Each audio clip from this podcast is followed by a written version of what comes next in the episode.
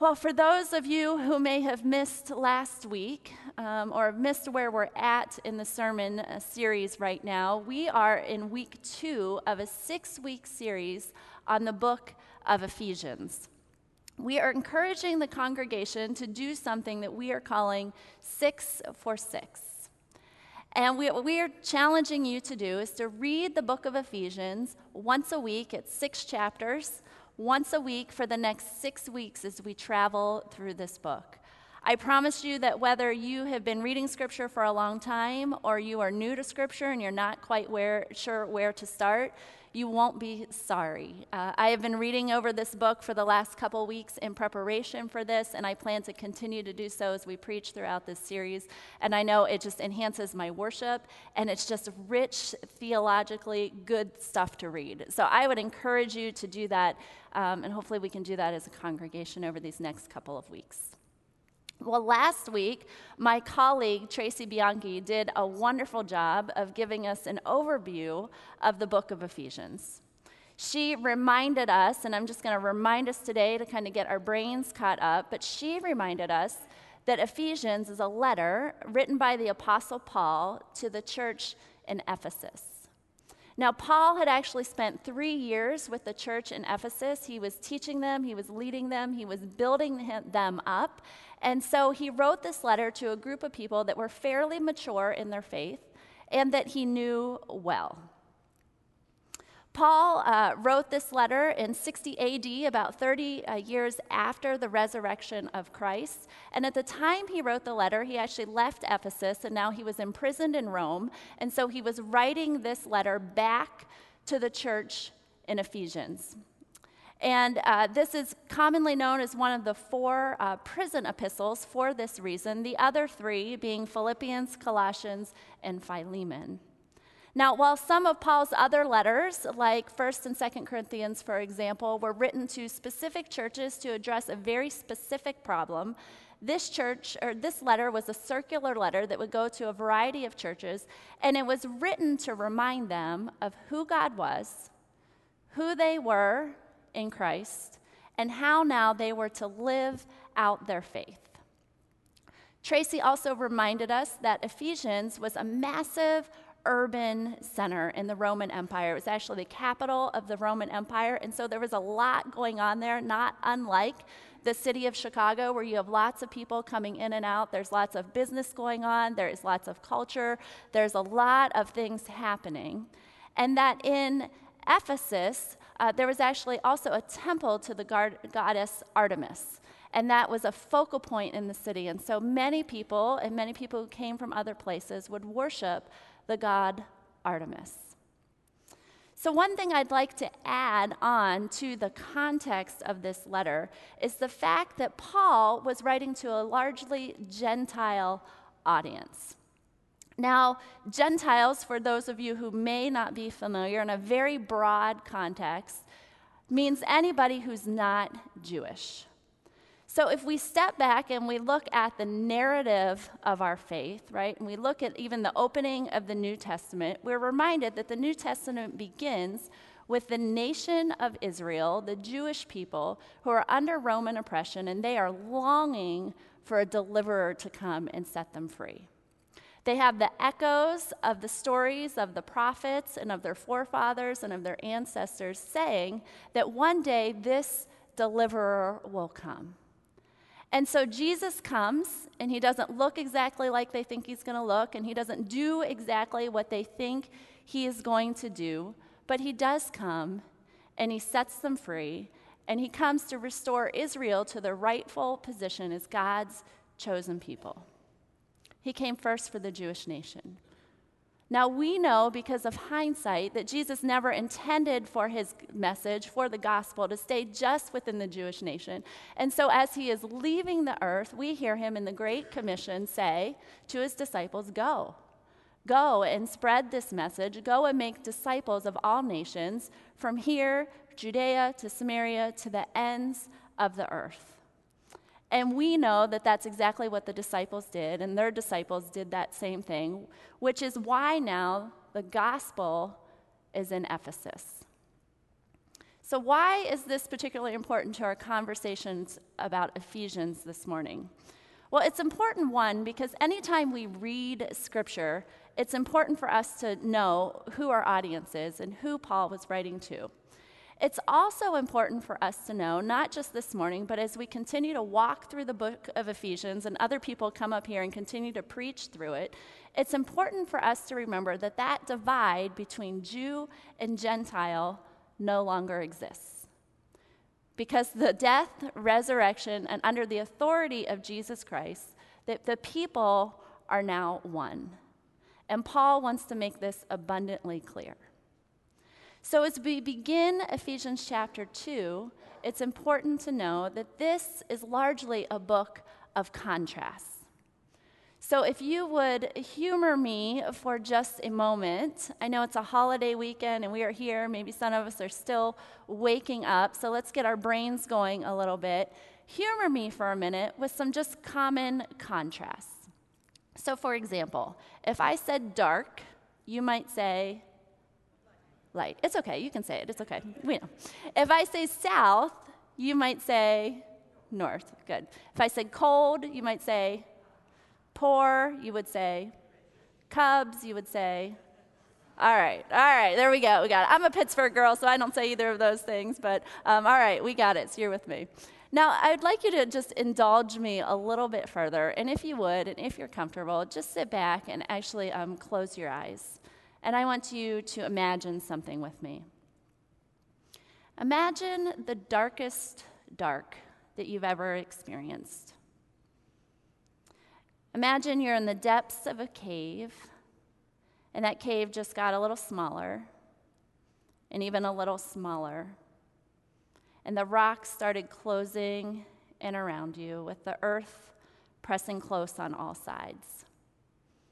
It's damp, it's cold, there's no opening, there are no cracks in which light is shining through, there's no way out.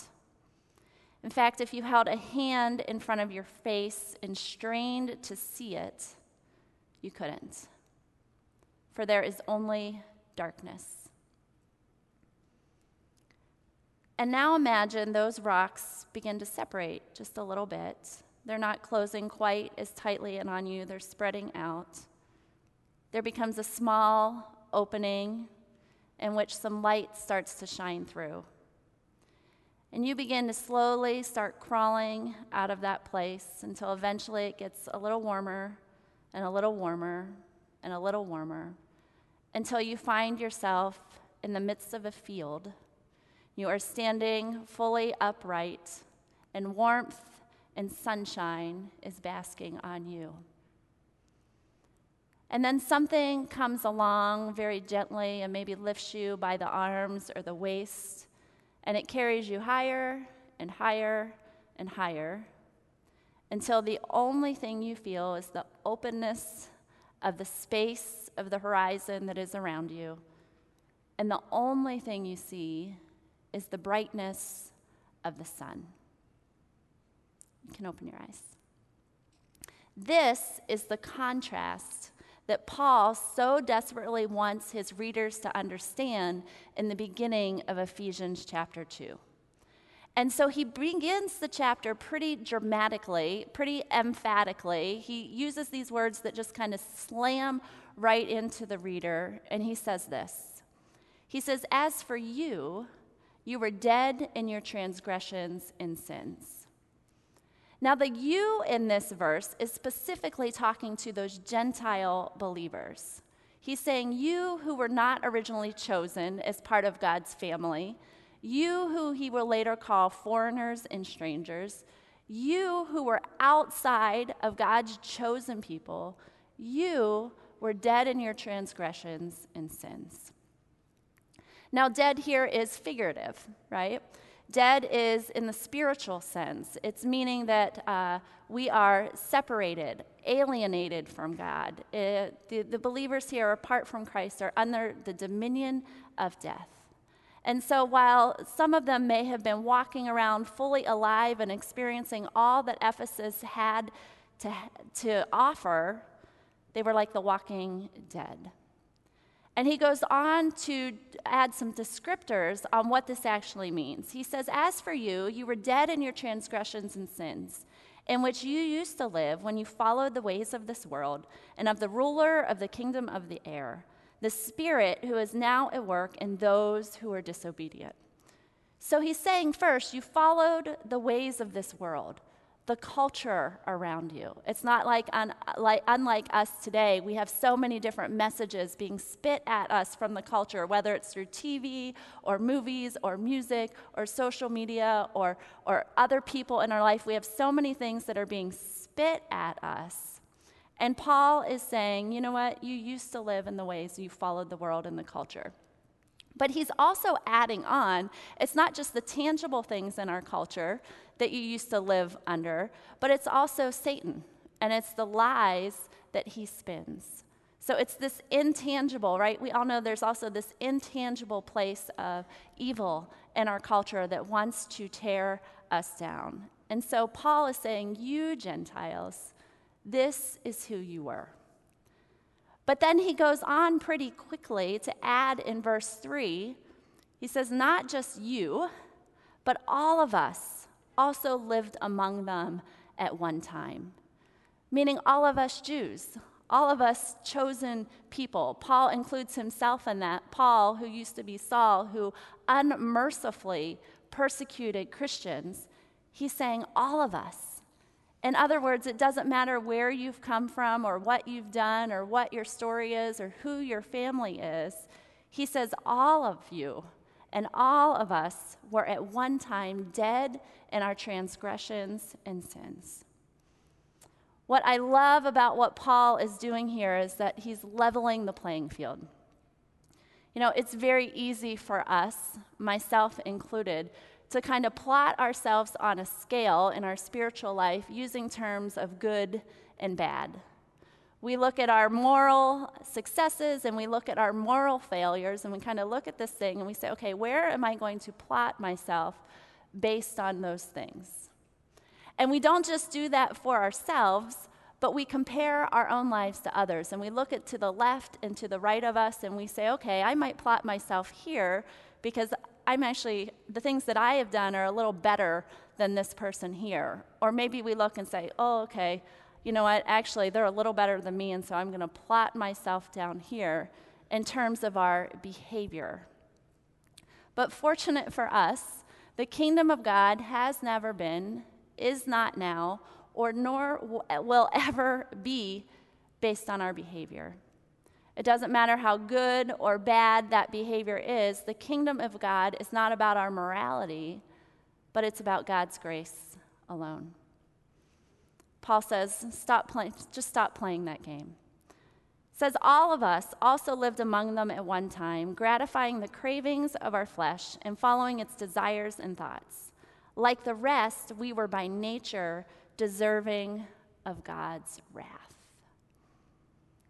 Now, it might be at this point in my sermon that you're saying, Gosh, Suanne, why, why so depressing, right? It's a holiday weekend. The sun is finally shining. We have a barbecue to go to. We're having friends over.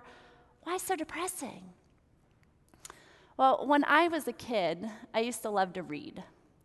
And um, I had a love hate relationship with a book called The Incredible Journey.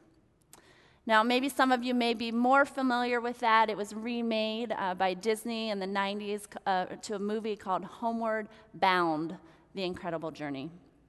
And it was the story of two dogs and a cat. And they lived with a family who was going away on some business and took their two dogs and a cat to a farm to stay for a little bit while they traveled. Only the animals didn't know that the owners were eventually going to come back to get them. The animals thought they were left.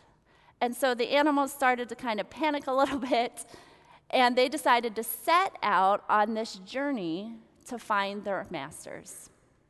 Now, it was called The Incredible Journey, but I, as a kid reading it, I thought it should have been called like the awful, most horrible, horrendous, don't let your kid read this book um, kind of journey because I started to read this journey, and the things that the animals that were experiencing were so horrific, I couldn't finish the book. And I would end up just crying and crying and crying, and I would start the book over and I would try to read it again, and I would cry and I would cry. And I remember I, I grew up on a farm, and so uh, this was real to me. And so I remember sitting in my bed sometimes, even being so distraught that I would get out of bed and I would go outside and I would sit on the concrete of our front porch with my two dogs, and I would just rub them and say, I love you, it's okay, it's okay.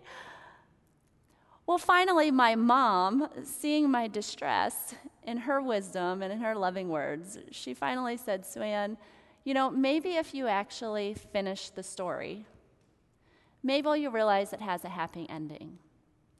Maybe if you keep reading, you'll realize that the owners actually, or the animals, actually get home. See, if we don't continue the story of where we're at with Paul's letter right now, if we are just left dead in our transgressions and our sins, if we don't finish the story, we don't know that God made a way for us to get home. And this is exactly Paul's point. In order for the recipients of this letter to understand the meaning and significance of their new spiritual life, what it means to be fully alive, he has to make sure they understand what it felt like to be in the depths of the darkness of the cave without the light and life of Jesus Christ. As commentator Peter O'Brien says, existence prior to receiving eternal life is not a state of neutrality. Such an assumption would be to ignore Paul's vivid, devastating description of the spiritually dead. There is no greater contrast in human experience than between death and life. Paul wants to make sure that his readers understand the contrast. And here it comes in the next verse, verse 4. Nine of my favorite words in all of Scripture says this But because of his great love for us, God. It's a good scripture to sit with, isn't it? I could probably just stop talking right here and say amen because for those of us that have finished the story, for those of us that know the rest of the story, know that everything hinges on this verse. Paul goes on to say, But because of his great love for us, God, who is rich in mercy, made us alive with Christ even when we were dead in transgressions. It is by grace you have been saved. Did you catch that piece? I'm going to pause for just a moment. Even when we were dead in our transgressions, God didn't wait for us to get our act together. He doesn't wait for us to tidy up our lives. He didn't wait for us to climb up that scale and plot ourselves as high as He could. In His goodness and His kindness, God made a pathway for us to come home while we were still following the ways of the world and gratifying the cravings of our flesh. One of my favorite verses in all of Scripture is Romans 5 8. While we were yet still sinners, Christ died for us. He goes on quickly to say, It is by grace you have been saved. And we're actually going to come back to that one. But in verse 6, he says, And God raised us up with Christ and seated us with him in the heavenly realms in Christ Jesus. You see, he didn't just let us crawl out of the cave, he didn't just let us get scraped up and muddy and then lay on our back in a field and let a little bit of the breeze warm us up. He raised us all the way up, all the way high, to sit with him in the heavenly realms. And why? Look at verse 7 in order that in the coming ages he might show the incomparable riches of his grace expressed in his kindness to us in Christ Jesus. You see, part of God's plan for humanity and for us is that people would look at our transformed lives, that they would look at us going from dead to alive, they would look at the dark to the light, that they would look at us seeing us offering all that we have and all that we are for the good of his kingdom, and they would say, Wow, whatever God did that, whoever did that, he's not some cold statue in the middle of an urban city, but he's a God that's living, and he's a God that's kind, and he's a God that's merciful, and he's incomprehensibly gracious. For it is by grace you have been saved through faith. And this not from yourselves, it is the gift of God, not by works, not because of anything that we have done or can claim, so that no one can boast. Back in Ephesians chapter 1, Paul reminds people that this is who they are in Christ. He says this Praise be to the God and Father of our Lord Jesus Christ, who has blessed us in the heavenly realms with every spiritual blessing in Christ. For he chose us in him before the creation of the world to be holy and blameless in his sight. In love, he predestined us for adoption to sonship through Jesus Christ in accordance with his pleasure and will to the praise of his glorious grace, which he has freely given us in the one he loves. In him we have redemption through his blood, the forgiveness of sins in accordance with the riches of God's grace that he has lavished on us. N.T. Wright says whenever anyone says or implies that God is, after all, a bit stingy or mean or small minded, look at these verses and think again.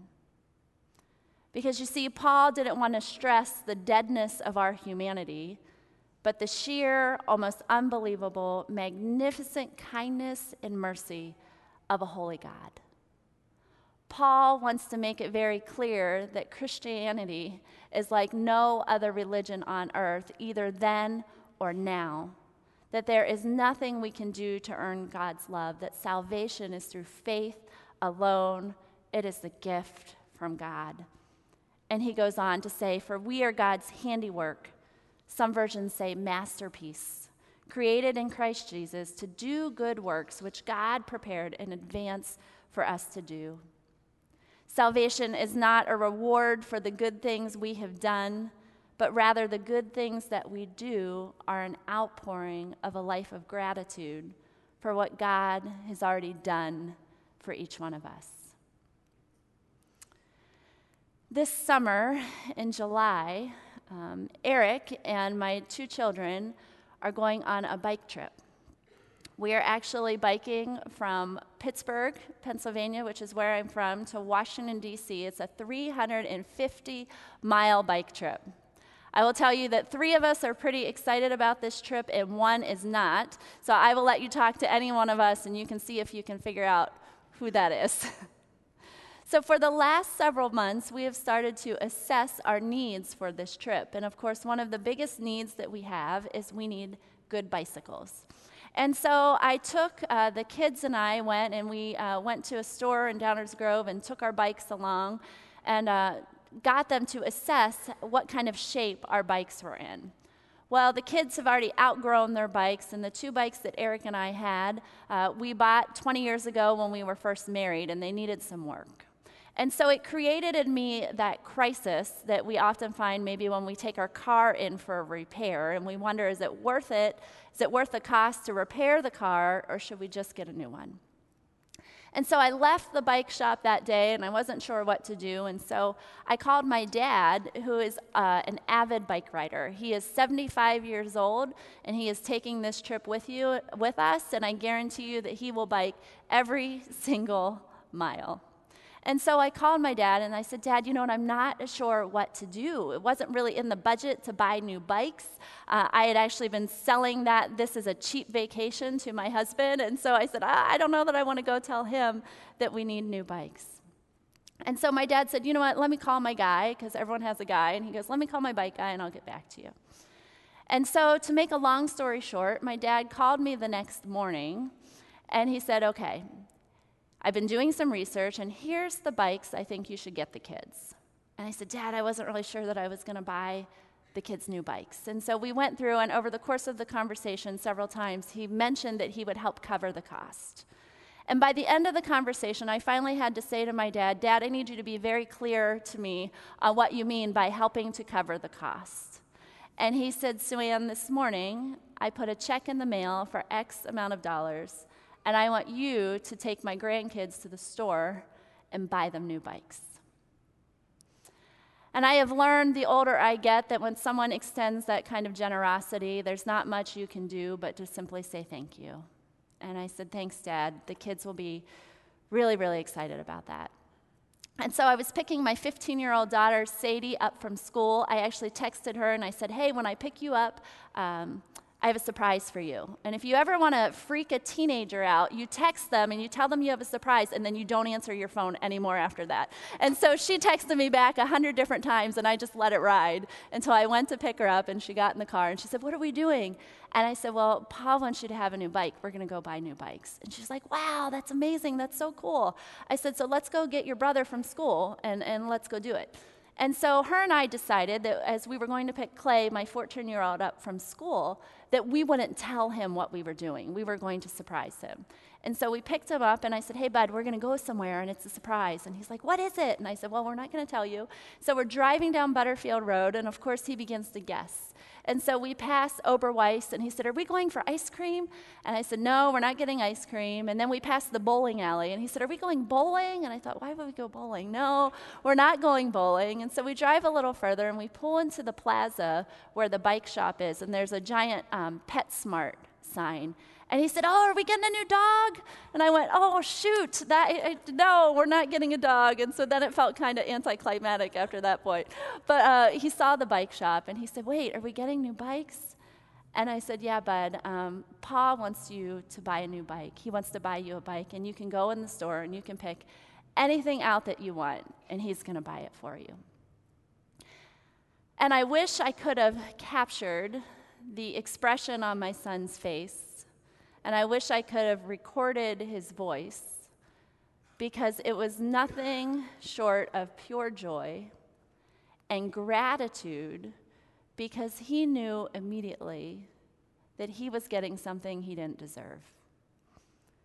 He didn't have any of his own money, he didn't do any chores, he didn't do any volunteer work, he wasn't super nice to his sister, right?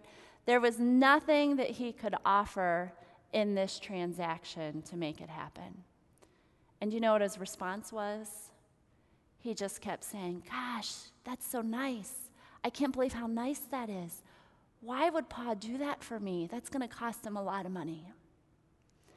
And it was very easy for me in that moment as his parent to say, You know what, buddy, your grandfather would do that for you because he's kind and he's good and He loves you very much, and there's no price He wouldn't pay to give you a good gift that brings you joy and that brings you life. Friends, I don't tell you that story to trivialize the grace and the mercy of God. I really don't. I'm not trying to be sweet or funny. I'm really not. I tell you that story because I believe that it's really easy for us to sit here in our humanity and our flesh and to look at the gift that an earthly father gives a child and to look at it as a gift of grace and to understand the joy that that brought my dad. And a bike, my friends, right? A bike is about as dead as it gets and it never has any chance of ever becoming fully alive. And so, how much more joy then must it bring our good Father in heaven to give his children, all of his children, a good gift? And taking them from being spiritually dead and alienating, alienated from him to offering a sacrifice that brings them into His light and His life and His peace and makes them fully alive. Let's pray. God, we sit here before you this morning in awe of just what a good God you are. Father, we thank you for the sacrifice that you have made for each one of us, not because of anything that we've done, but because of your goodness and your kindness and your mercy. Lord, I pray if there are those among us who have not accepted that good gift, that this may be a place where they can stop and think about that, Lord. I also pray for the people in our lives who we know that don't know this gift, Lord, and we pray for them this morning. We lift them before you that they would come to know what it's like to be fully alive. And Father, I pray all of this, not just so that we can live eternally with you, Lord, so that we can get to heaven when we die, but so that we can live a life on this earth that is abundant and that is full and that allows us to give all of who we are to advancing your kingdom on this earth. We love you, Lord Jesus, and it's in your name we pray. Amen.